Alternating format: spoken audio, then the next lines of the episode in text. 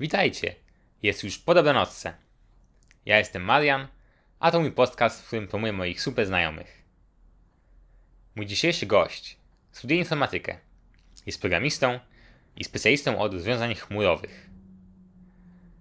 Dzięki temu, że angażował się sporo poza studiami w dodatkowe rzeczy, to już teraz pracuje, jeszcze zanim nie, nie skończył studiów. Przed Wami Michał Chęciński.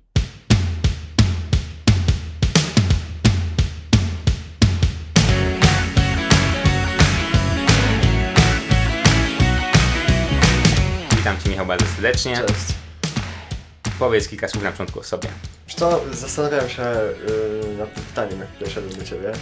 Em, kiedyś bym powiedział, że jestem programistą i na tym bym skończył, a teraz muszę to chyba rozwinąć, bo już nie tylko jestem programistą, ale głównie zajmuję się Azurem, em, chmurą od Microsoftu.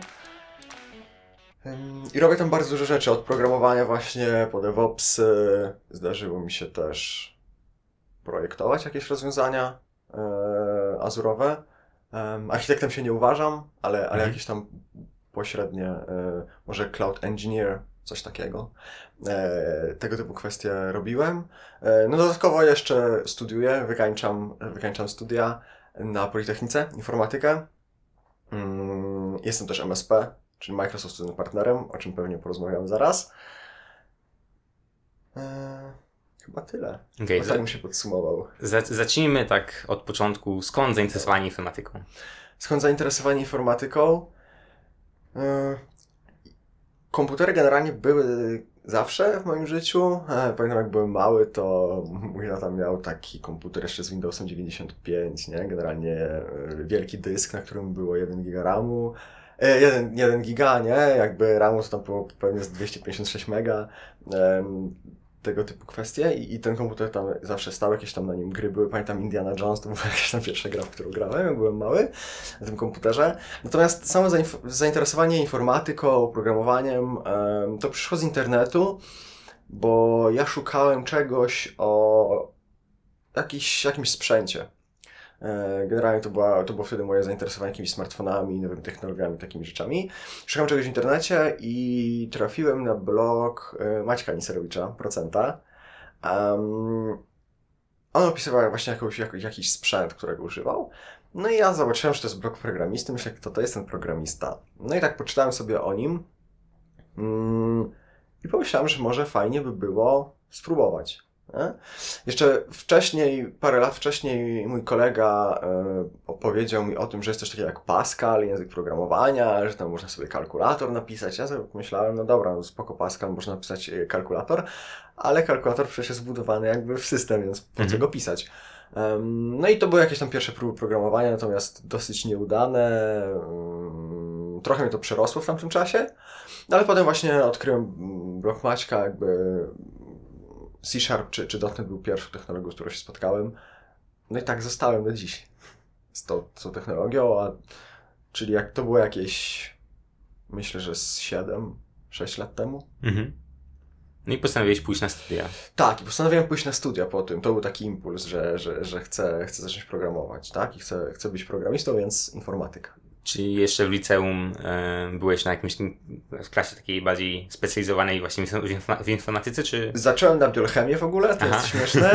Ehm, Biolchem mat, e, a potem, potem tak, potem się przeniosłem do, e, na Matwis Inf.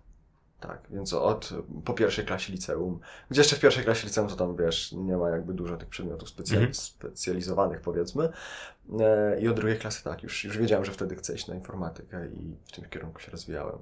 Okej, to jeszcze powiedz mi odnośnie wyboru uczelni. Tak. Bo ja jak kończyłem liceum, to miałem Mhm. przed sobą perspektywę UW, Politechnika, Mhm. y, potem ten Akademia Wojskowa, Mhm. tak VAT. A, Tak, no. Jak, jak też dostałeś się na, na Politechnikę? Czy chciałeś iść na Politechnikę konkretnie? Wiesz co, to też jest śmieszna historia. Ja generalnie nie jestem z Warszawy, jestem z Lublina. Mhm. E, I to też jest generalnie śmieszna historia, no bo jakby zawsze celowałem jakieś tam lepsze uczelnie w kraju, tak? I złożyłem, złożyłem papiery na Politechnikę Wrocławską i na Politechnikę Warszawską. E, To były jakby dwa kierunki i bardzo długo się zastanawiałem nad tym, którą wybrać. Do Politechniki Wrocławskiej bardzo mnie przekonywał znajomy, który tam studiował i mm, jakiś czas temu, on już skończył studia, e, w momencie, w którym ja szedłem na studia i bardzo mnie przekonywał, że to jest super, że tam są super przedmioty, jakby jest się, nie masz rzeczy nieprzydatnych, że nawet jak się wydaje, że to jest nieprzydatne, to i tak w końcu wyjdzie, że to jest, są przydatne przedmioty i że bardzo jest praktyczna taka ta informatyka i że tam warto iść. No ja się bardzo dużo, długo gryzłem z tym. Ja nawet pojechałem do Wrocławia zawieźć papiery, nie?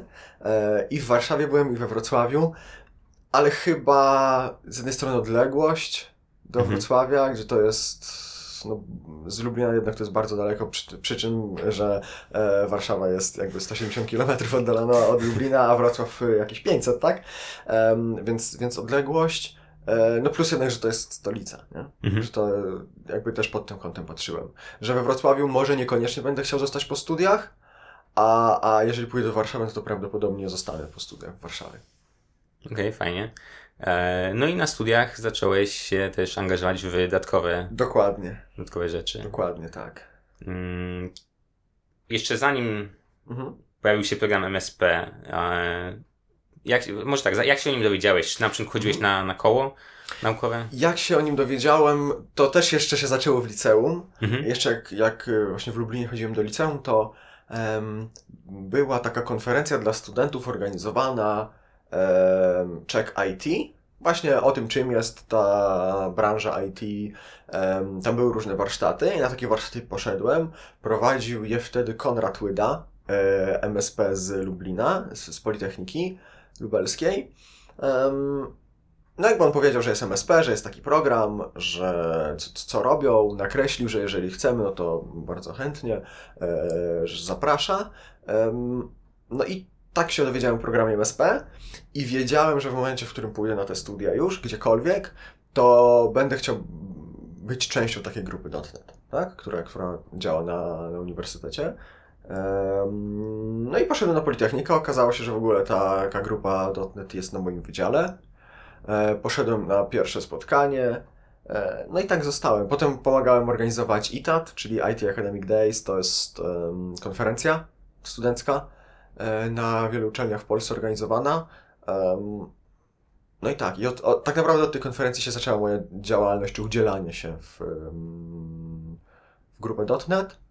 E, I to było na pierwszym roku już, nie? Więc tak Mhm. naprawdę od razu, jak w październiku przyszedłem, tak w listopadzie już organizowałem em, konferencję. Okej, zaraz do tego wrócimy, ale tylko krótko. MSP, wydaje mi się, że nie rozwinęliśmy skrótu. Nie rozwinęliśmy skrótu, tak. MSP to jest e, Microsoft Student Partners. To jest, można powiedzieć, że to jest organizacja e, wspierana przez Microsoft, sama nazwa wskazuje. Em, jest to organizacja dla studentów, w której można się rozwijać w technologiach Microsoft. E, właśnie kiedyś główną działalnością MSP były grupy, koła naukowe, tak? Grupy, grupy. Teraz troszkę się to zmienia, ale nie wiem, może o tym później porozmawiamy, Mhm. w jakim, w jakim kierunku to się zmienia, natomiast e, tak, no to jest organizacja generalnie dla studentów, przez Microsoft organizowana Okej, E, dobra, konferencja, konferencja. bo z tym pewnie jest dużo, dużo pracy. Tak, z tym było dosyć dużo pracy, natomiast ja się dołączyłem już w trakcie tych prac.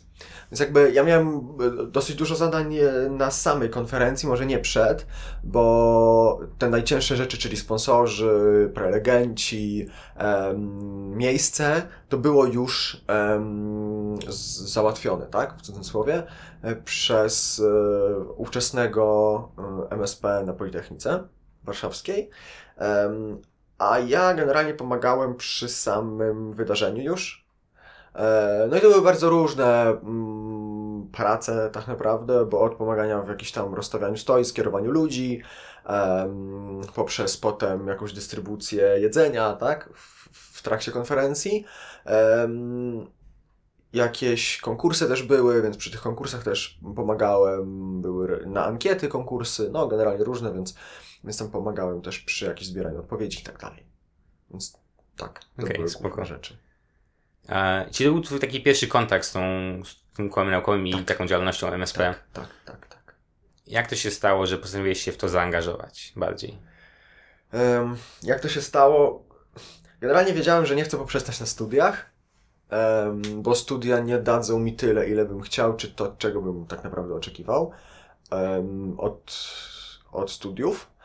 Więc e, wiedziałem od początku, tak naprawdę, jak szedłem na te studia już, że muszę, czy że nie, nie muszę, ale chcę zaangażować się w coś jeszcze, e, żeby po prostu się rozwinąć, tak? Żeby nie było tak, że skończę studia i się okaże, że tak naprawdę nie umiem nic, co jest potrzebne Mhm. W, w pracy, czy, czy jakkolwiek e, inaczej na rynku. Em, więc wiedziałem, że chcę zrobić coś oprócz tego. E, no a że jakby słyszałem, tak jak mówiłem wcześniej, e, słyszałem o tych e, kołach naukowych, e, grupach .NET, o programie MSP, to uznam, że to jest dobry kierunek po prostu. Plus to, że wcześniej jakby programowałem już, już w C-Sharpie, tak? E, Przed pójściem na studia, więc, więc jakby to wydawał mi się to dobry kierunek. No właśnie, czy to jest taki wymóg, to programowanie w C-Sharpie? Zdecydowanie nie, szczególnie teraz. Kiedyś jakby sam nazwa grupy .NET, tak? Sama, sama to mówi. Natomiast w obecnym czasie Microsoft mm, większość przychodów w ogóle firm Microsoft y, jest z chmury y, Azure, tak? Z chmury publicznej.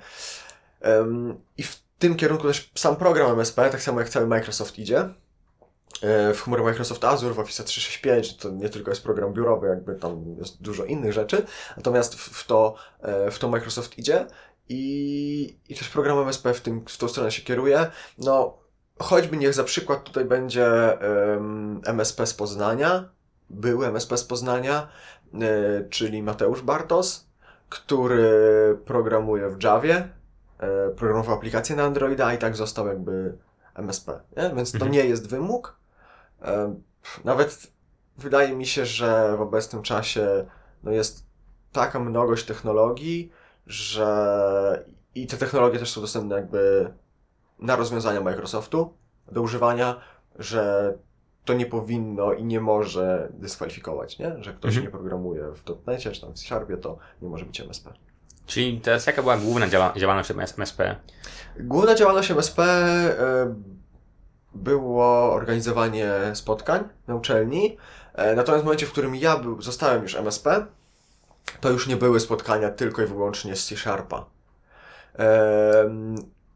Były takie spotkania, które się nazywały Akademią, Akademią C-Sharp kiedyś i właśnie tam była nauka C-Sharpa. Ja to pociągnąłem dalej, to znaczy w semestrze zimowym były faktycznie spotkania z, z e, Akademii, tak, e, z Akademii C-Sharp em, i prowadziłem te spotkania. Jeszcze przed tym, zanim zostałem MSP w ogóle. E, A jak już zostałem MSP i ode mnie to trochę zależało, bo byłem przewodniczącym koła, to powiedziałem, nie będzie tylko samego C-Sharpa, ale jako, że Microsoft idzie w tego Azura i takie było, były trochę odgórne wytyczne, nie? Żeby, żeby pchać, pchać tą chmurę, to mówię, to zrobimy Akademię C-Sharp and Cloud, tak ją nazwiemy, i przez to, że będziemy uc- uczyć C-Sharpa, ale że będziemy uczyć wykorzystywać te chmury razem z programowaniem, tak? Y, Mhm. I usługi, usługi z y, chmury Azure. No i tak. I, i, I to były, to były główne zadania. Y, Też była y, konferencja przeze mnie zorganizowana potem ITAD, y, więc to też należy do, do obowiązków e, MSP. Kiedyś to były konferencje bardziej koordynowane przez Microsoft i był na przykład jedna prelekcja, która się powtarzała przez wszystkie miasta. Mhm. Teraz tego już nie ma. E, Każde miasto, czy każda, każdy uniwersytet, tak naprawdę, każda politechnika, która organizuje taki ITAT, e, robi to pod własne potrzeby. E, No i potem też jakby w drugim semestrze, czyli semestrze letnim, również były spotkania, które, które też organizowałem, ale były to spotkania już bardziej zaawansowane. Tak? Czyli, czyli to, co się nauczyliśmy w pierwszym semestrze, wykorzystywaliśmy, ale to były bardziej już e, takie prezentacje trochę jak na konferencjach, czyli to nie były, że to jest zmienne i tak dalej, tylko bardziej nakreślenie jakiegoś problemu, mm, czy nakreślenie rozwiązań i danie ludziom narzędzi, którymi mogą się sami bawić. Było na tej zasadzie. Mhm. To teraz chciałbym Cię zapytać o Tak. e, ten projekt taki związany z botami. Tak, tak, ró- tak również grupę? prowadziliśmy projekt, to jest prawda. Em, to był projekt prowadzony przez em, osoby, które bardziej się angażowały w grupę, tak?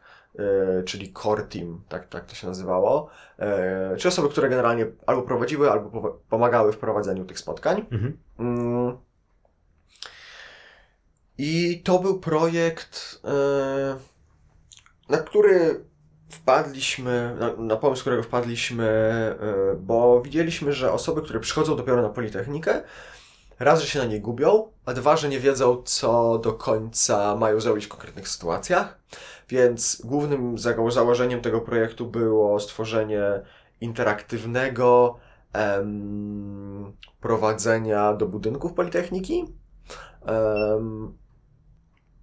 I oprócz tego em, były jakby na przykład powiadomienia o opóźnieniach tramwajów, czy generalnie em, ZTM-u, tak? E, Mhm. Warszawskiego, e, bo na przykład, no nie wiem, żeby student się nie spóźnił na zajęcia choćby. Mm, Czy takie proste rzeczy jak pogoda, tak? Jak ma się ubrać przed wyjściem z domu. Ale właśnie głównym założeniem było to, żeby się nie gubił na kampusie Politechniki, tak? Bo jakby szczególnie na moim wydziale, na którym ja studiuję, czyli to jest Wydział Elektryczny, to mamy zajęcia w kilku różnych budynkach. E, w czterech bodajże. Wow. Tak, e, w czterech. No jesteśmy drugim największym wydziałem na Politechnice, więc to wynika z tego, a dwa, że nie, nie mamy jakby tak dużego budynku swojego głównego, żeby móc e, w, nich, w nim mieć tylko i wyłącznie zajęcia i nie mamy tam wszystkich laboratoriów.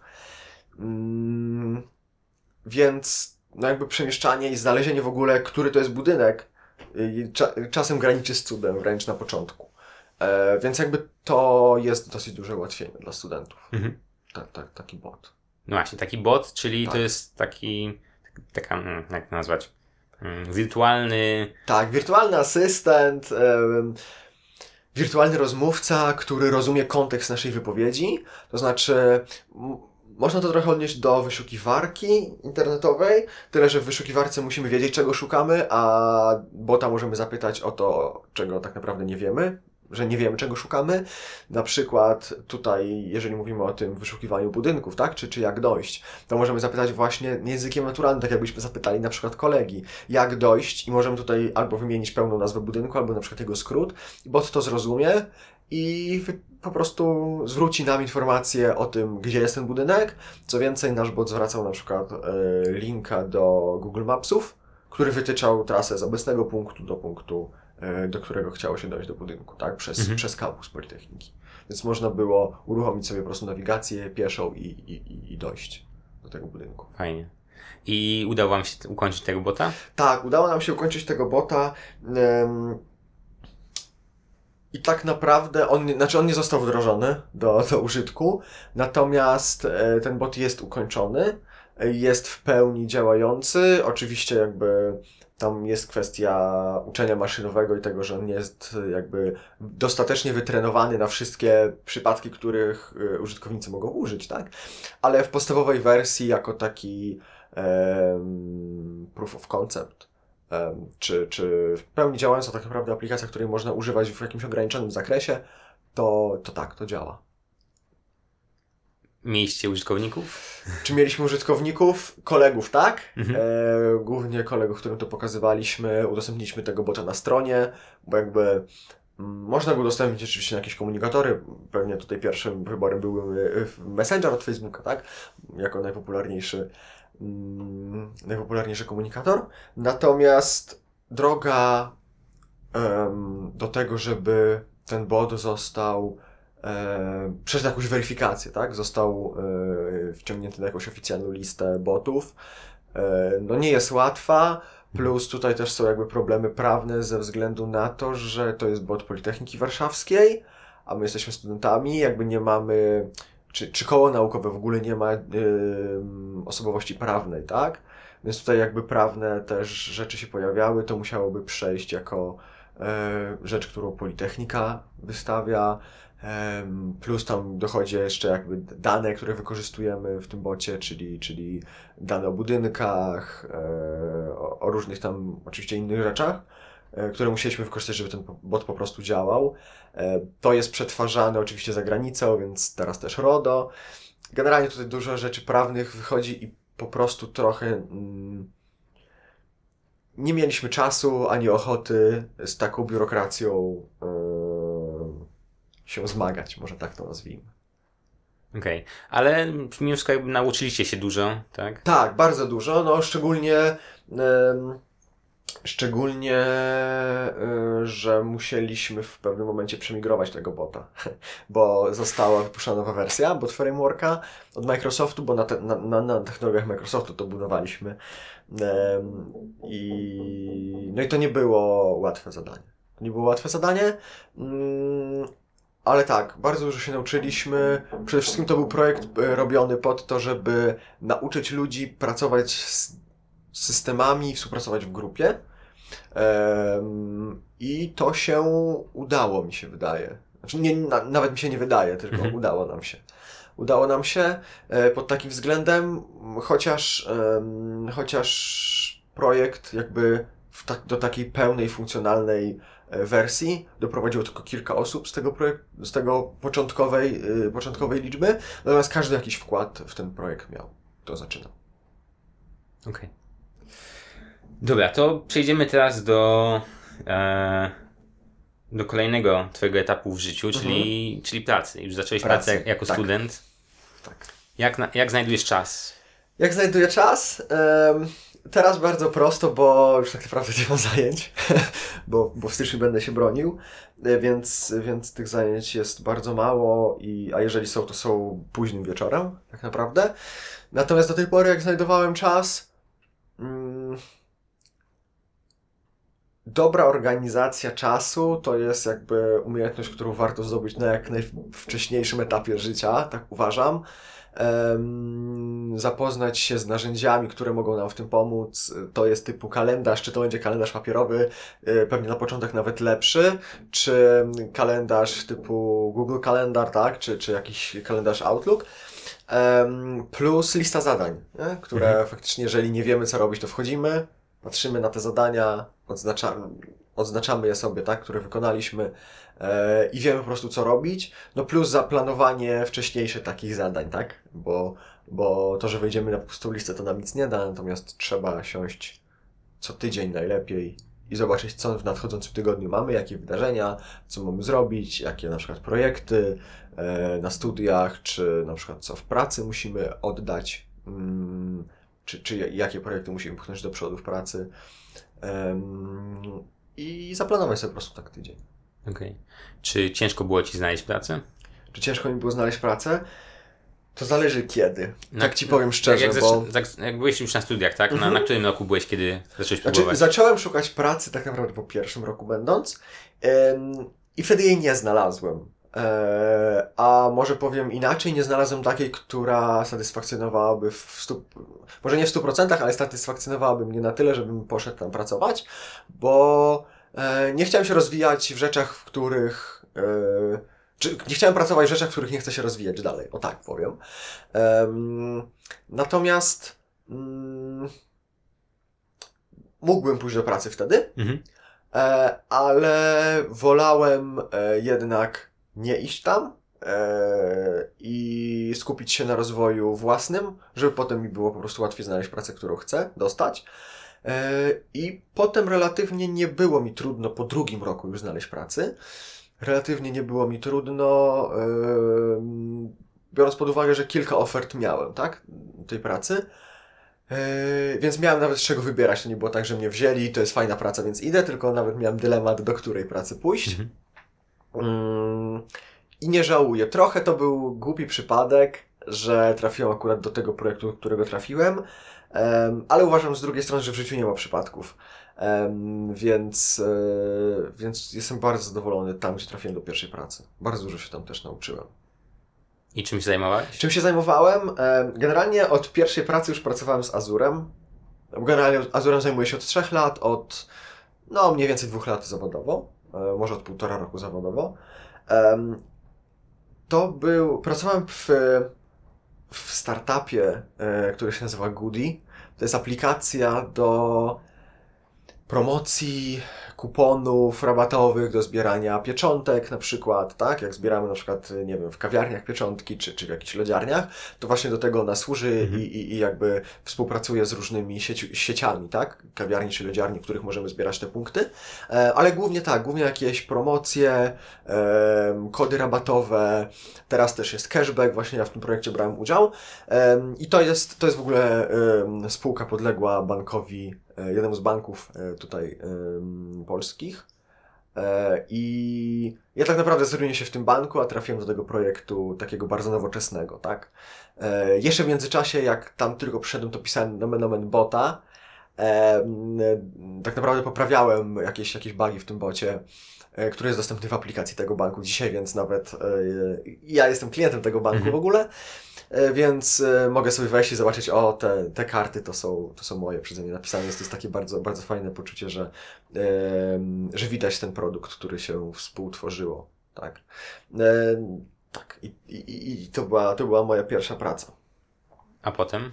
A potem, a potem jak się zwolniłem, to przez chwilę nie pracowałem nigdzie. Em, wróciłem na studia em, i i później e, trochę konsultowałem rzeczy w Azurze. Zaprojekto, między innymi zaprojek, zaprojektowałem czy współprojektowałem e, system przetwarzania danych na Azurze. To było dla mnie takie no, dosyć e, mocne wyzwanie na tamten czas. Natomiast mm, uważam, że dosyć dobrze mi poszło to projektowanie, zaprojektowanie tego, tego systemu. On działa, więc jakby to już jest sukces e, i działa z powodzeniem. Em, A potem e, je, jego część zimplementowałem. E, Potem znowu chwilkę nie miałem pracy, a teraz pracuję w e, również w takim startupie, który się przekształca trochę większą, e, większą firmę. Mhm. Też zajmuję tam się Azurem. E, właśnie to, co powiedziałem na początku, że jeszcze kiedyś bym się nazwał programistą, teraz już nie mogę, właśnie przez to, co, co między innymi robię w pracy. Bo zajmuję się Azurem, ale i od strony właśnie DevOpsowej, e, typu utrzymywanie CI/CD, czyli e, ciągłego wdrażania, tak, e, aplikacji i oprócz tego oczywiście jakby zajmuję się programowaniem i, i, i takimi rzeczami typowo programistycznymi, które nie dotykają w ogóle chmury, więc to jest wymieszane i szczerze Ci powiem, że na tym mi zależało, jak szukałem pracy teraz Mhm. obecnie, żeby właśnie to nie było rozwijanie się w jedną stronę, czyli albo tylko programowanie, albo tylko chmura, bo chciałem to jakoś połączyć i, i udało mi się znaleźć taką pracę, w której mogę to łączyć. Super. I to nie było już właśnie łatwe zadanie szukania pracy w tym momencie. Yy, Łatwiej mi było znaleźć pracę tą pierwszą, niż yy, tą, w której jestem obecnie. Dużo mi czasu zajęło znalezienie takiej pracy, która, w której będę mógł to połączyć. Do tego stopnia, że w pewnym momencie uznałem, dobra, przemęczę się, pójdę do takiej pracy, która odpowiada mi tylko w jednym z tych obszarów, czyli tylko albo programowanie, albo tylko, tylko chmura. No ale się okazało, że, że, że w końcowej fazie tego mojego szukania pracy udało mi się znaleźć taką firmę, która, która będzie mi takie zadania dawała, które będzie, będą mnie satysfakcjonowały po prostu w pełni. Mhm. I hmm, jak wygląda taki proces szukania tej, tej firmy? Jak wygląda taki proces? E, Generalnie jest bardzo dużo teraz portali, które wspomagają te procesy. Em, Myślę, że no, na przykład Pracuj.pl jest tak najbardziej popularny nie tylko w IT, ale mm, ja bardzo lubię e, portal, który się nazywa Just Join IT. Mm, Tam są generalnie tylko i wyłącznie techniczne, e, techniczne role i techniczne e, stanowiska. I właśnie za pomocą tego Join IT znalazłem pracę. Mm, I cóż, no to jest generalnie szukanie tego, plus to, co ja lubię też, to pytanie się znajomych po prostu, którzy wiemy, że pracują w firmach, które odpowiadają nam jakby profilem, czy pracują w zespołach, które nam odpowiadają profilem, pytanie się ich po prostu, czy nie szukają pracy yy, u nich w firmie do zespołu, czy, czy do zespołu, czy do firmy, bo to są najlepsze informacje zwrotne od osób, które już tam pracują, wiedzą jak wygląda ta praca, więc możemy po prostu z pierwszej ręki tak naprawdę się dowiedzieć, czy ta e, firma nam odpowiada, tak? tak? Czy ten Mhm. projekt nam odpowiada. To teraz jeszcze e, zapytam Cię o, o targi pracy, Mhm. bo wiem, że zarówno u nas na wydziale, jak i u Was też Tak. e, pojawiają, się, te- pojawiają się te targi Mhm. pracy i e, czy miałeś kiedyś okazję skorzystać z nich? Tak, y, chodziłem na targi pracy oczywiście, żeby zobaczyć, jakie firmy tam się wystawiają. E, natomiast mój kolega na przykład znalazł tam pracę i jest z niej super zadowolony, półtora roku już pracuje, właśnie w firmie, do której na staż dostał się z targów pracy, czy, czy, czy dowiedział się o nim z targów pracy. Natomiast moje doświadczenie jest takie, że dosyć dużo firm to są, um, które się wystawiają na tych targach pracy, to są dosyć duże firmy. E, to są dosyć duże firmy. I czasami niestety zdarza się tak, że zostały tam wysłani pracownicy, którzy nie chcą chodzić na takie targi pracy i do końca nie wiedzą, e, jakby na przykład jakie oferty są u nich. To jest przypadłość targów pracy, myślę, że tylko i wyłącznie studenckich. Mhm. Bo w momencie, jeżeli są takie, powiedzmy, stoiska firm e, na konferencjach, już takich poważnych, e, powiedzmy, e, dla profesjonalistów, no to wtedy te firmy jednak bardziej dbają o to, kogo tam wysyłają, żeby po prostu dbać o wizerunek, tak, firmy. Natomiast no jakby na targach pracy studenckich niestety zdarza się tak, że, że osoby nie wiedzą, jaką pracę oferują trochę. Więc okay. to, to jest moje doświadczenie. Natomiast nie mówię, że się nie da znaleźć tam pracy, bo też wiele małych firm y, tam ma, y, ma stoiska, tak? I, i, i jakby to jest zawsze najlepsze dotarcie do osób, do których chce się dotrzeć, czyli do studentów w tym przypadku, żeby mm, po prostu porozmawiać, tak? Twarzą w mhm. twarz, tak? Z taką osobą, która faktycznie w takiej, w takiej firmie pracuje będę musiał kiedyś tego znaleźć sobie do, do rozmowy właśnie, e, która na takich targach się wystawia. Bo jestem ciekawy, jak to wygląda od tej strony. Od tej właśnie. strony firmy, jasne. No. To, to jest też ciekawe, bo jakby no ja, ja rozumiem tych ludzi, którzy tam stoją, że nie chcą stać, mhm. tak? Czy, czy że mogą nie chcieć. Um, a znowu z drugiej strony e, to też trochę leży po stronie firmy, nie? Żeby o to zadbać, żeby, żeby jakby jak najlepiej się zaprezentować na mhm. rynku pracy. Więc tak, to to może być ciekawa perspektywa, jak to wygląda od środka, nie? No. Takie, takie organizowanie y, firmy.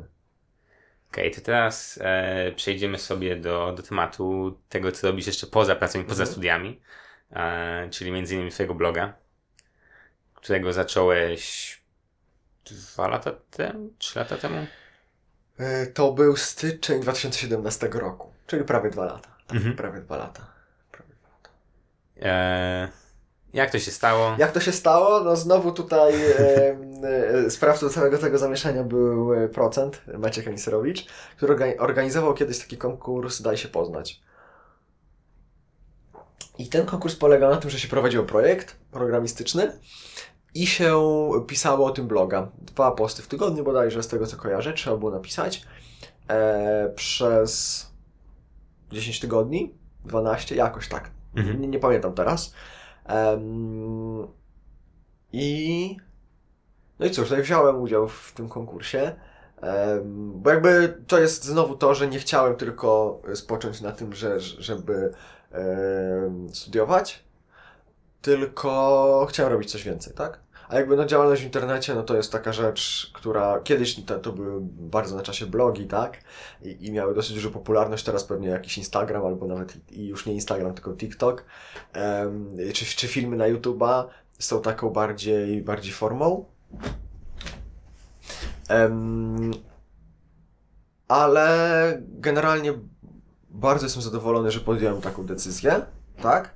E, to jest trochę tak, że ja pewnie założył tego bloga trochę wcześniej, e, ale nie miałem czasu, a to była taka motywacja, że żeby, żeby, żeby założyć tego bloga i, i, i żeby nie było żadnych wymówek przed tym, bo chciałem też wziąć udział w tym konkursie, bo obserwowałem rok wcześniej konkurs, ten Daj się poznać, i widziałem, że świetni ludzie biorą udział w tym, w tym konkursie, więc nawet dlatego, żeby być częścią tej społeczności i poznać po prostu tych ludzi przez to, że, że się w nim bierze udział, tak? Że, mhm. że ma się jakieś tam wspólne tematy.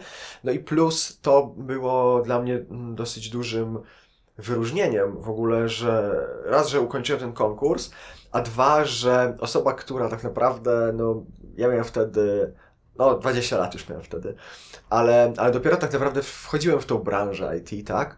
W świat programowania troszkę wszedłem wcześniej, ale, ale w branżę IT wchodziłem dopiero i zostałem wyróżniony tym, że byłem w ścisłym finale, tak? Czyli mój, na mój blog tam ktoś musiał zagłosować, żeby, i za co serdecznie tutaj z tego miejsca dziękuję tym osobom, że potem brałem udział w głosowaniu na główne nagrody, tak? W tym konkursie. Osoba, która w ogóle nie była znana, tak? E, wcześniej. Więc, więc to, było, to bardzo mnie podbudowało. E, No i plus moje pierwsze e, wystąpienie e, publiczne, tak, prelekcja techniczna, była właśnie na tym, na gali finałowej tego konkursu, tak. To, że się dostałem na galę finałową, to też jest jakby dość duży plus, no ale właśnie, że zdecydowałem się jakąś tą prezentację powiedzieć, to to też było miłe, że po prostu zostałem wybrany, tak? Że, że Mhm. mój temat jakby się spodobał organizatorom. Wydaje mi się, że ja w ogóle poznałem Cię przez to, że założyłeś tego bloga. Tak mi się wydaje, że, na Twitterze wtedy... cię- Tak, tak, tak, tak, tak. Tak mi się wydaje, że wtedy pierwszy kontakt mieliśmy No. ze sobą. No właśnie, ja też brałem udziału w Daj się poznać. I to dwa razy chyba nawet. Tak. Pierwszy bardziej udany niż drugi. Okej. E, no ze względu na, na czas i tam Jasne, jakieś jasne. chęci. To, to, to zdecydowanie czas to była dosyć duża walka, żeby te dwa posty tygodniowo napisać. Natomiast ja tutaj sobie wypracowałem taki system, że zawsze miałem dwa, trzy, czas- czasami nawet cztery posty w przód napisane. E, po prostu w wolnej chwili tam po akapicie je pisałem, żeby mieć e, w przód napisane, że jeżeli coś mi wypadnie, to mam jakby e, te posty i mogę się poratować. I to były posty, jeden to często był, jeden w przód był z tematyką związany projektu, a dwa posty miałem takie w zanadrzu, które były postami technologicznymi czy technicznymi, ale oderwanymi od tematyki projektu, tak? Że po prostu można było takie, takie tematy też wpleść w, te, e, w te posty, e, więc to mi bardzo ułatwiło, tak? Że, że jakby miałem z tyłu głowy zawsze, że jakiś tam e, ratunek jest dla mnie, tak? Ja- Jakby już, jakbym już totalnie nie miał czasu kiedyś. I co było tym projektem? Co było tym projektem? Ten projekt to była aplikacja na Zamarina. Zamarin to jest technologia Microsoftu do pisania cross-platformowych aplikacji na urządzenia mobilne, czyli i na iOS-a, i na Androida piszemy jeden kod yy, i ta aplikacja działa. Brzmi pięknie, no tak pięknie nie jest, ale mm, dużo się wtedy nauczyłem i to była, to było w ogóle wtedy było pierwszy mój, pierwszy mój kontakt z chmurą yy, od Microsoftu bo przechowywałem w chmurze Microsoftu dane tej aplikacji. Ehm, tak. I, I to była jakby pierwsza integracja z chmurą Microsoftu, to właśnie był, był ten projekt. Mhm. Pod koniec projektu już nie miałem tak naprawdę pomysłu, co można by było jeszcze do niego dodać, to mówię, no może by tutaj jakoś te dane przechowywać gdzieś indziej niż na, tylko na telefonie użytkownika. I właśnie zintegrowałem się z, z Azurem i tak, i to był właśnie taki pierwszy kontakt mój z chmurą. I teraz dalej kontynuujesz bloga. Tak, dalej kontynuuję bloga. W, obecnie trosz, troszkę rzadziej już. Niestety tutaj to, co powiedziałeś, czas, czas, bo pomysłów mam dużo, ale czas bardzo jest ograniczony. Em, mam w przygotowaniu bardzo duży taki wpis, który, e, do którego też jest projekt, tak, napisany, napisany faktycznie w kodzie em, i tłumaczy i wyjaśnia trochę koncepcję pewnych połączeń w Azurze, tak. Em, więc może jak o tym powiedziałem publicznie, to w końcu, w końcu się ukaże i w końcu go dokończę. E, Mhm. Tak. Ja miałem ostatnio takie podejście do mojego bloga technicznego, że piszę tylko wtedy, kiedy coś zrobiłem e, i nie ma co pisać na siłę. Mhm. Więc jak się bawiłem tej moim do- domowym serwerem, albo właśnie teraz tam poszedł jakiś po, post odnośnie tego podcastu, że po prostu jeśli coś robię technicznego, takiego, to czy mogę się podzielić, to, to wtedy raczej dopiero piszę. Jasne, jasne. No i ja też mam takie podejście, że, że nie ma co pisać o rzeczach, które są totalnie mm, jakby tylko i wyłącznie po to, żeby napisać. E, to musi nieść jakąś wartość, bo no bo po co, nie? Inaczej pisać niż, niż jak nieść jakąś tam wartość dla, dla czytelnika. Ale jakby no tutaj u mnie jest dosyć, mam dużo takich pomysłów, bo i w pracy się z dużą liczbą takich rzeczy, które w ogóle nie są pisane często.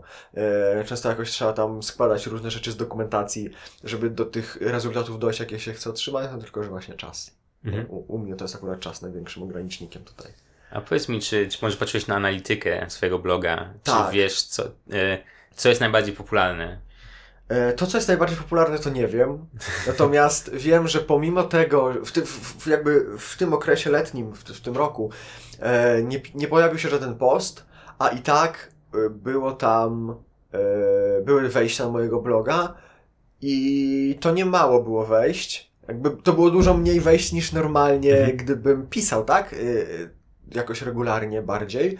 Natomiast to były tam wejścia, więc to mnie zaszokowało, że em, pomimo tego, że nie piszę może o jakichś aktualnych tematach, to na tyle mam aktualne, e, czy jakby ponadczasowe zagadnienia na blogu opisane, że, oczywiście niektóre, bo, bo, bo jakby technologie się na, tyle szybko zmieniają, że się nie da, natomiast niektóre zagadnienia mam tyle ponad, o tyle ponadczasowe, że po prostu dalej są te treści przydatne, tak, które mam na blogu.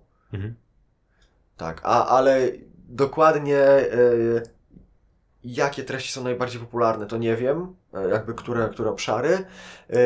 Wiem, że bardzo. Pisa, miałem, kilka wpisów o PowerShellu. e, I te wpisy się cieszą jakby bardzo dużą popularnością, łącznie z tym, że dostaję często maile od, od moich czytelników, że z, albo z prośbą o pomoc, albo z, z tym, że im pomogłem po prostu coś na przykład w PowerShellu napisać. Mhm. Więc, więc, więc chyba PowerShell to jest taka najbardziej aktualna rzecz, która, która się nie, nie, nie dezaktualizuje, tak? Na którą jest najwięcej wejść. Mhm. Okej, to teraz e, połączmy trochę tego bloga z pracą i ogólnie Mhm. takim community a, i, i przejdźmy trochę do w ogóle pojęcia programu MVP. Okej. E, czy możesz powiedzieć, co to jest? MVP. Program MVP to jest e, znowu Microsoftowy program. Em, konkretnie ten, bo, bo jakby programy tego typu mają również inne duże firmy typu Amazon, e, Google też teraz takie, taki, taki program ma. Natomiast program MVP to jest e, program Microsoftowy dla profesjonalistów, którzy się wyróżniają w społeczności. MVP to jest Most Valuable Professional, tak? E, tak, tak ten skrót się rozwija. E, Więc to są osoby, które może nie są jakoś najmocniejsze technicznie e, na świecie czy, czy w kraju, ale są. em, znają się na rzeczy, tak, tak w cudzysłowie powiem, i dzielą się tą wiedzą. Bo to jest tutaj najważniejsze, że się dzielą wiedzą, którą mają. Tak. Mhm. Czy ty aspirujesz do bycia MVP w przyszłości? Czy aspiruję? Y, Na pewno na jakimś etapie chciałbym być takim MVP, natomiast nie chciałbym, żeby to było bycie MVP dla samego bycia MVP, tylko żeby to była pochodna mojej wiedzy i właśnie tego, że się tą wiedzą dzielę, tak? Bo jakby bycie MVP dla samego bycia, no to, to, to się mija z celem, natomiast właśnie jako potwierdzenie moich umiejętności, czy potwierdzenie tego, że faktycznie udzielam się w, w społeczności, w community, no to tak, to, to jak najbardziej. I czy też chodzisz na meetupy i, i konferencje? Tak, jak najbardziej. Chodzę na meetupy i, konferencje też e, staram się pomagać w ich organizacji. No taką największą e, konferencją, w której pomagałem w organizacji to jest Azure Day, który był w marcu albo kwietniu tego roku na Stadionie Narodowym.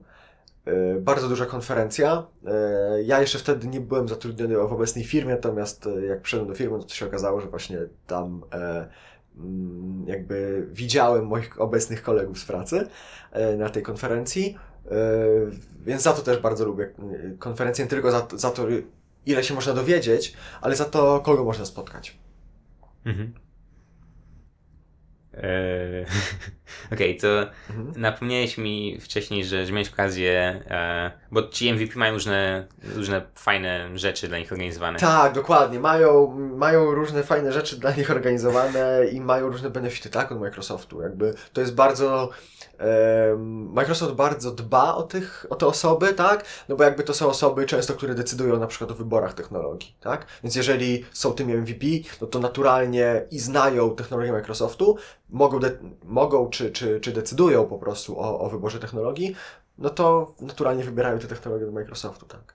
Mhm. Czy wiesz, co, co między innymi jest takim benefitem? co między innymi jest takim benefitem. No, y, jeden z benefitów y, są dolary y, do wykorzystania na Azure, czyli w chmurze Microsoftu. Y, nie, nie mam pojęcia, ile to jest dokładnie Mhm. y, tych dolarów.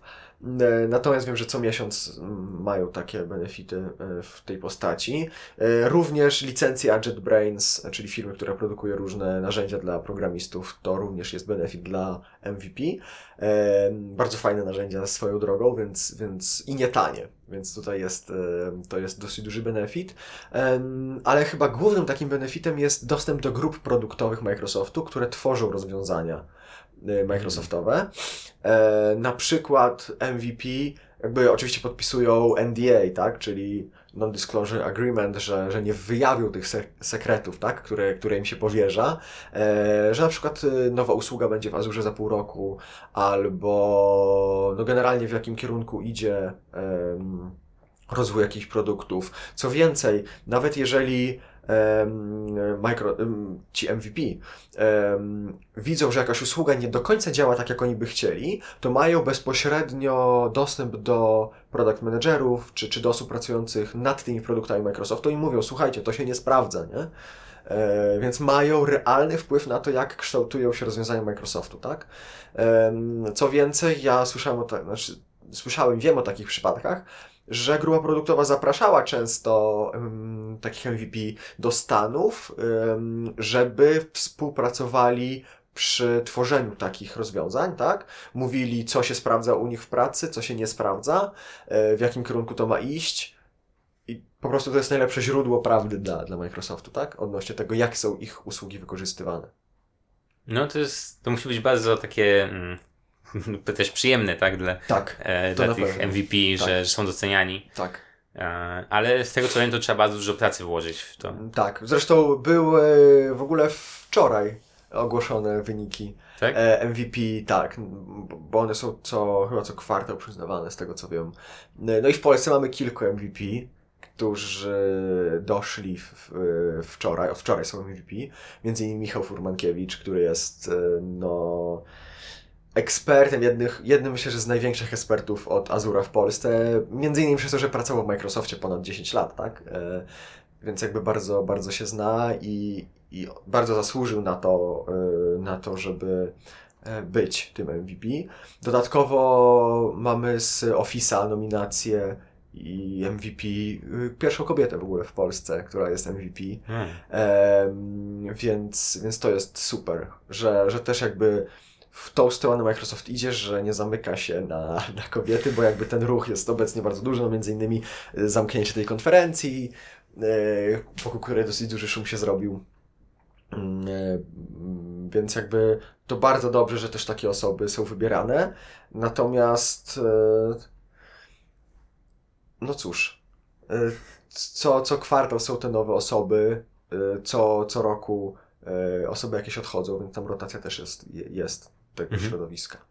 Bo to też trzeba się utrzymać. Tak, dokładnie. Trzeba się utrzymać. Po tym jak się, jakby wejść jest trudno, utrzymać się jest łatwiej, ale jednak to nie jest tak, że się jest MVP do końca życia, tak? Bo w, w, trzeba się rozliczać z tego po prostu, co się robi. E, jednak trzeba pracować na to, żeby ten tytuł utrzymać. Tak. Okej. Okay. Uh, hmm. Dobra. E, był blog, był MVP. Teraz jeszcze może o, o tych wystąpieniach. Wystąpieniach, jasne. E, bo występowanie jest sztuką. Jest. Tak? Jest sztuką. E, jeśli lubisz wystąpienia, to też przypuszczam, że lubisz się coraz podbudowywać odnośnie swoich umiejętności wystąpień. Mm. wystąpień. Mm -hmm. Tak. No więc opowiedz trochę może o tym. E, trochę może o tym. Więc generalnie ja miałem swoje pierwsze doświadczenie, tak jak mówiłem, wystąpienia y, na, na, na gali finałowej y, programu, y, konkursu Daj się poznać, tak? To było w czerwcu 2017 roku. I to było do niedawna jedno z większych wystąpień moich, e, przed dużą dosyć liczbą osób, bo tam było około 150 osób. Tak? Ostatnio przebiłem ten rekord, bo występowałem przed ponad 200 osobami. Więc może i to nie jest dużo, ale z drugiej strony dzięki temu, że występowałem tyle razy, to podbudowuje pewność siebie, jakby wystąpienia publiczne e, dosyć mocno. Jeżeli słucha nas ktoś, kto się panicznie boi, to stres jest i zawsze będzie. To nie ma tak, że się tego stresu pozbędziemy. Stres może nas po prostu nie paraliżować. Możemy do takiego y, stopnia doprowadzić, natomiast nigdy się go nie pozbędziemy. Bo ja pamiętam właśnie moje pierwsze wystąpienie. Ja mam tylko em, takie przebłyski pamięci, co się działo. Natomiast ja się dosyć dobrze przygotowałem do tego, bo em, miałem tak przećwiczony tą prezentację, że po prostu powiedziałem to jak, em, jak wiersz, tak? Jak Mhm. wiersz nauczony. Mm, też nie było tak, że ja się tego uczyłem na pamięć, ale, ale byłem dosyć dobrze do tego przygotowany. Zresztą to wystąpienie jest na, na YouTubie dostępne, więc jeżeli ktoś chce, to, to zapraszam do wyszukania. Em, I mo można ocenić, czy, czy dobrze wypadłem jak na takie pierwsze poważne wystąpienie, czy nie. Em, no i od tamtego czasu też się e, staram rozwijać w, tym, w, tym, w tej kwestii. Między innymi przez to, że wziąłem udział w warsztatach wystąpień publicznych. To były warsztaty zarówno z osobą, która jest wykładowcą na mm, jednej z uczelni warszawskich, nie, nie pamiętam teraz na, na, na której, natomiast to było ćwiczenie głosu, tak, jak, jak tym głosem operować, jak, jak używać tego głosu, jak rozluźnić ten głos przede wszystkim przed wystąpieniem publicznym, E, ale też było takie techniczne, techniczne rady odnośnie zachowania na scenie, choćby, czy odnośnie przygotowania samych slajdów e, i jakby przygotowania się do, do, do, do tej prezentacji, tak? Przygotowania materiałów. Mhm. Ehm, Okej, czyli występujesz raczej na, e, na jakichś takich konferencjach, tak, na tematy IT. Tak, tak, tak. Chociaż nie tylko. Jakby mm, konferencja IT to tak, to jest główna yy, i tak naprawdę konferencje czy meetupy, generalnie jakieś spotkania a, yy, IT to są główne moje mm, wystąpienia tam. Natomiast nie tylko o tematach twardych powiedzmy, czyli, czyli jakichś technologiach i tak dalej, ale miękkie tematy też mi się zdarza poruszyć. Czyli to jest takie ucze, uczenie o, o wystąpieniach. Tak? Uczenie o wystąpieniach z jednej strony też, a z drugiej strony jakieś tematy miękkie. Na przykład takim tematem było em, podczas rozpoczęcia roku akademickiego na grupie .NET, jak, jak ją prowadziłem, to miałem wystąpienie mm, odnośnie trochę mojej drogi w, w IT właśnie. I żeby pokazać tym osobom, że się da, tak? I, i, i- co można zrobić, jakby, że to, że tutaj przyszli na, na to spotkanie, to już jest bardzo dużo, ale co można zrobić z tym dalej, tak? I co można wyciągnąć z tych spotkań. Mhm. No i myślę, że jakiś sukces tym, e, tym wystąpieniem osiągnąłem, no bo właśnie mieliśmy, e, mieliśmy na tyle dużo osób, że na 100-osobowej sali się nie mieściliśmy, musieliśmy, e, musieliśmy e, wynajmować inną salę od uczelni, tak? E, Większą. Więc, więc wydaje mi się, że jakiś tam sukces tym e, wystąpieniem nietechnicznym też osiągnąłem, tak? Czy cel zamierzony, który miałem.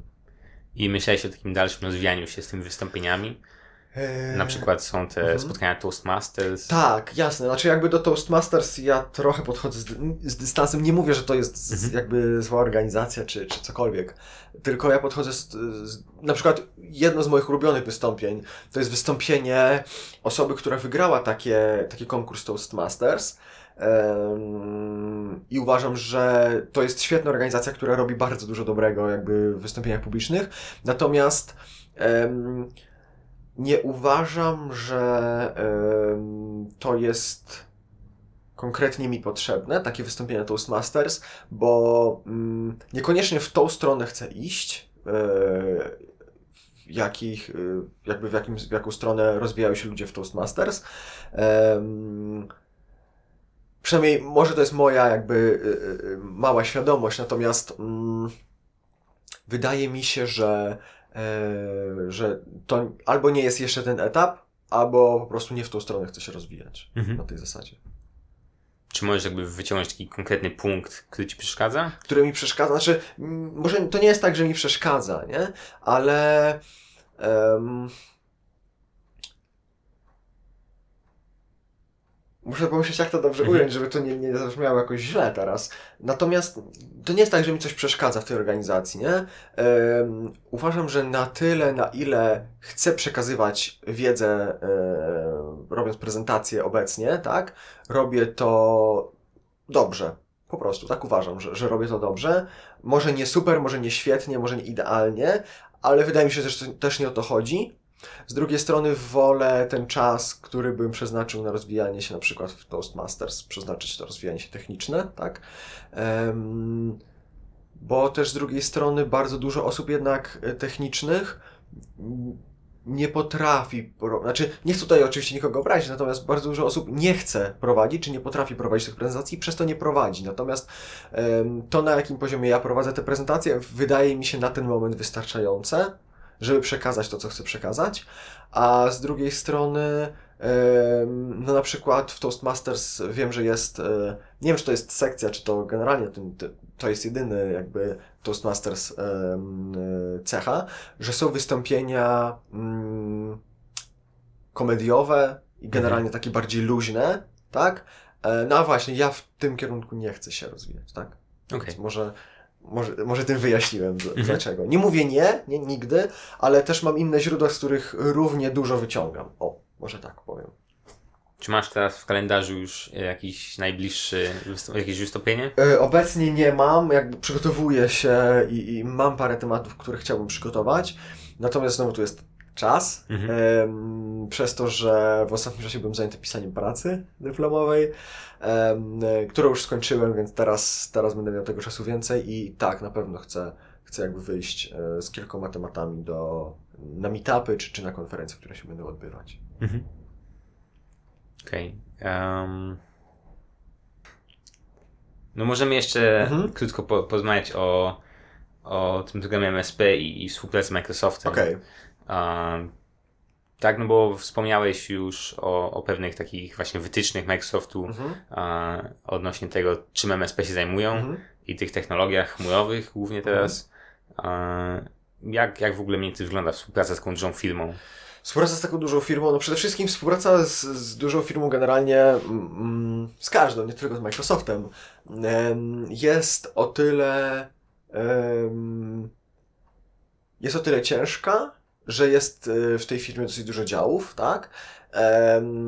Z jednej strony, a z drugiej strony mm, my nie jesteśmy pracownikami. E, MSP, to nie wiem, może tego nie, nie zaznaczyliśmy na początek, ale MSP nie są pracownikami Microsoftu, tak? Więc, e, więc generalnie ta współpraca jest e, o tyle problematyczna, może, mm, czy, czy, czy ciężka, czy wymagająca od nas jako MSP e, zaangażowania, że jeżeli, e, jeżeli my mamy konkretną, e, konkretny pomysł na coś, tak, na zorganizowanie jakichś warsztatów, czy mm, właśnie konferencji, to musimy przejść przez dużo osób, często, no i to trwa dużo czasu, jakby to jest nieuniknione, bo, bo to jest duża firma, duża korporacja, więc tak musi to wyglądać, tak?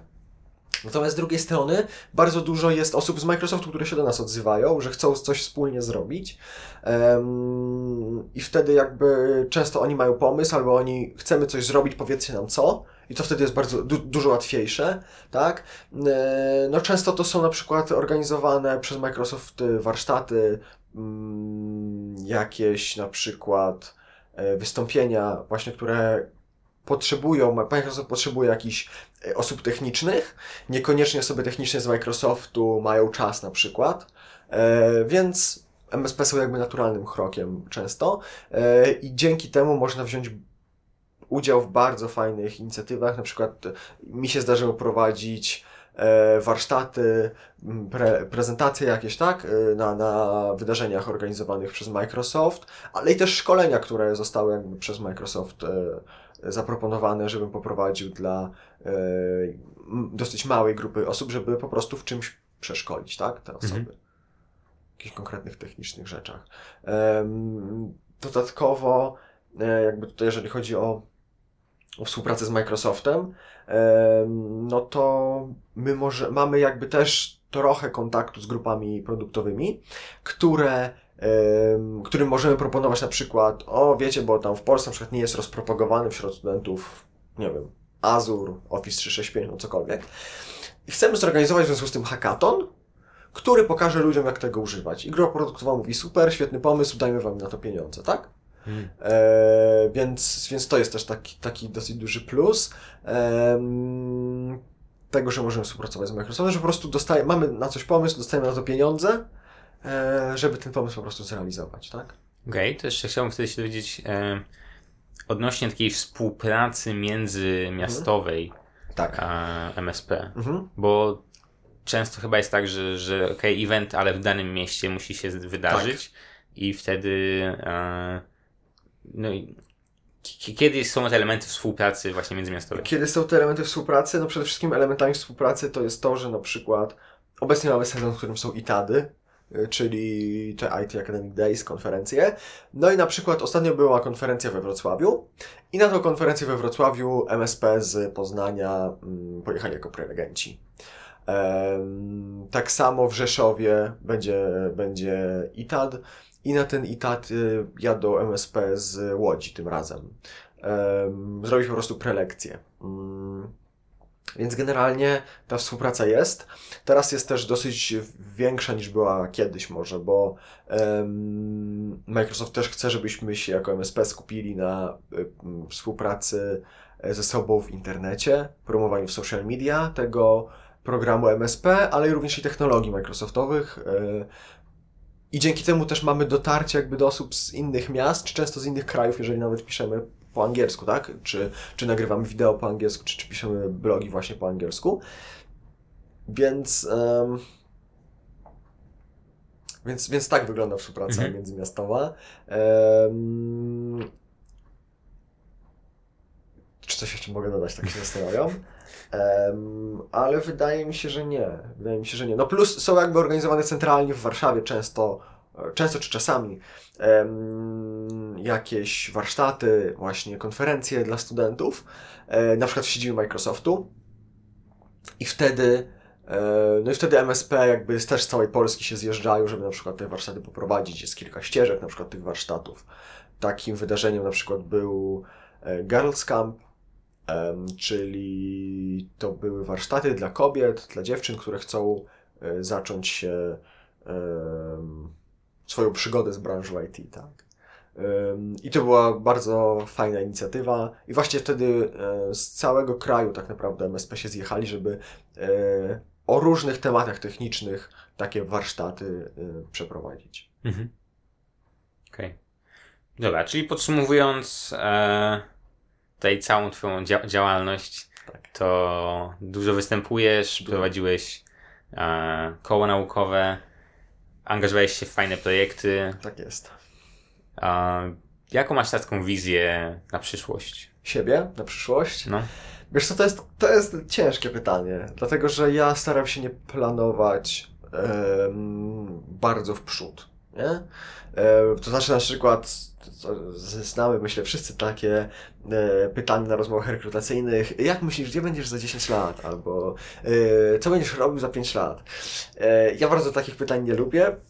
Po prostu nie wiem, tak, co będę robił za te 5 lat, dlatego że choćby 5 lat temu totalnie nie wyobrażałem sobie, że będę tu, gdzie jestem, tak? Że, że będę mm, pracował w czymś takim jak Azure, bo w ogóle nie wiedziałem, że coś takiego istnieje wtedy. E, czy choćby nie, nie, wiesz, nie wyobrażałem sobie, że mogę siedzieć teraz y, tutaj z Tobą i, i będę zaproszony do podcastu jako gość. Więc więc nie lubię tak bardzo w przód planować. Natomiast na obecny moment e, to, na ile mam wiedzy, tak, o, o sobie i, i, i, i o tym, co, co mi się podoba, to technicznie dalej chcę się rozwijać e, w chmurze. E, jakby tutaj nie tylko i wyłącznie pewnie w, w, jakby w technologiach Microsoftu, ale też w technologiach, które się nazywają Cloud Native, czyli technologiach, które możemy wykorzystać w tak naprawdę każdej jednej chmurze, tak? Tutaj pewnie jakaś tam konteneryzacja, Docker i, i tak dalej, to są jakieś hasła, które, które tu się pojawią przy takich tematach. Um, więc, więc tu bym um, jakbym miał stawiać pieniądze, to bym na to postawił, że, że dalej ta chmura. Um, a z innych rzeczy, no to występ, wystąpienia publiczne na pewno. E, czy blog?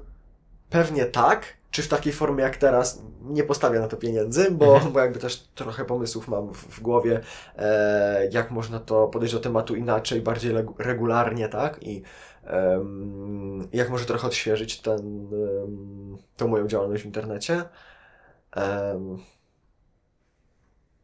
na pewno, na pewno to, co bym chciał i to, do czego, do czego dążę, e, to żeby zacząć prowadzić em, bardziej komercyjną działalność, może w kierunku jakichś szkoleń. To, to to może za 5 lat, tak. Mhm. To to może za 5 lat, nie? Je- Jeżeli miałbym powiedzieć co, no to w tą stronę. Ale z czego te szkolenia? E, Jeżeli miałbym, miałby mnie ktoś teraz zapytać, no to Azure. Jeżeli mnie ktoś zapyta za 5 lat, z czego robię szkolenia, to nie wiem. Nie jestem w stanie teraz tego powiedzieć. Mhm. Super. Dobra. E, w opisie podcastu będą linki do Twoich tam, Twojego bloga, Twojego Super. Twittera.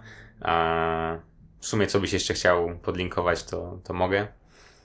Myślę, że, że blog i Twitter to są dwa takie miejsca. Twitter to jest na, na, miejsce, w którym się najbardziej udzielam, a blog no to jakby siłą rzeczy. rzecz, rzecz, na której publikuję dosyć y, dłuższe wpisy, o tak, niż na Mhm. Twitterze. Okej, w takim razie dziękuję Ci Dzięki bardzo za tą bardzo. rozmowę. Ja również dziękuję serdecznie za zaproszenie przede wszystkim. Bardzo mi jest miło, że, że mnie zaprosiłeś do, do swojego podcastu i no, nie spodziewałem się, tak ci powiem. Jak do mnie pisałeś, to nie spodziewałem się, że, o- że, że o to, o Mhm. to chcesz zapytać. Więc bardzo, bardzo się cieszę. Okej, dzięki. Dzięki bardzo.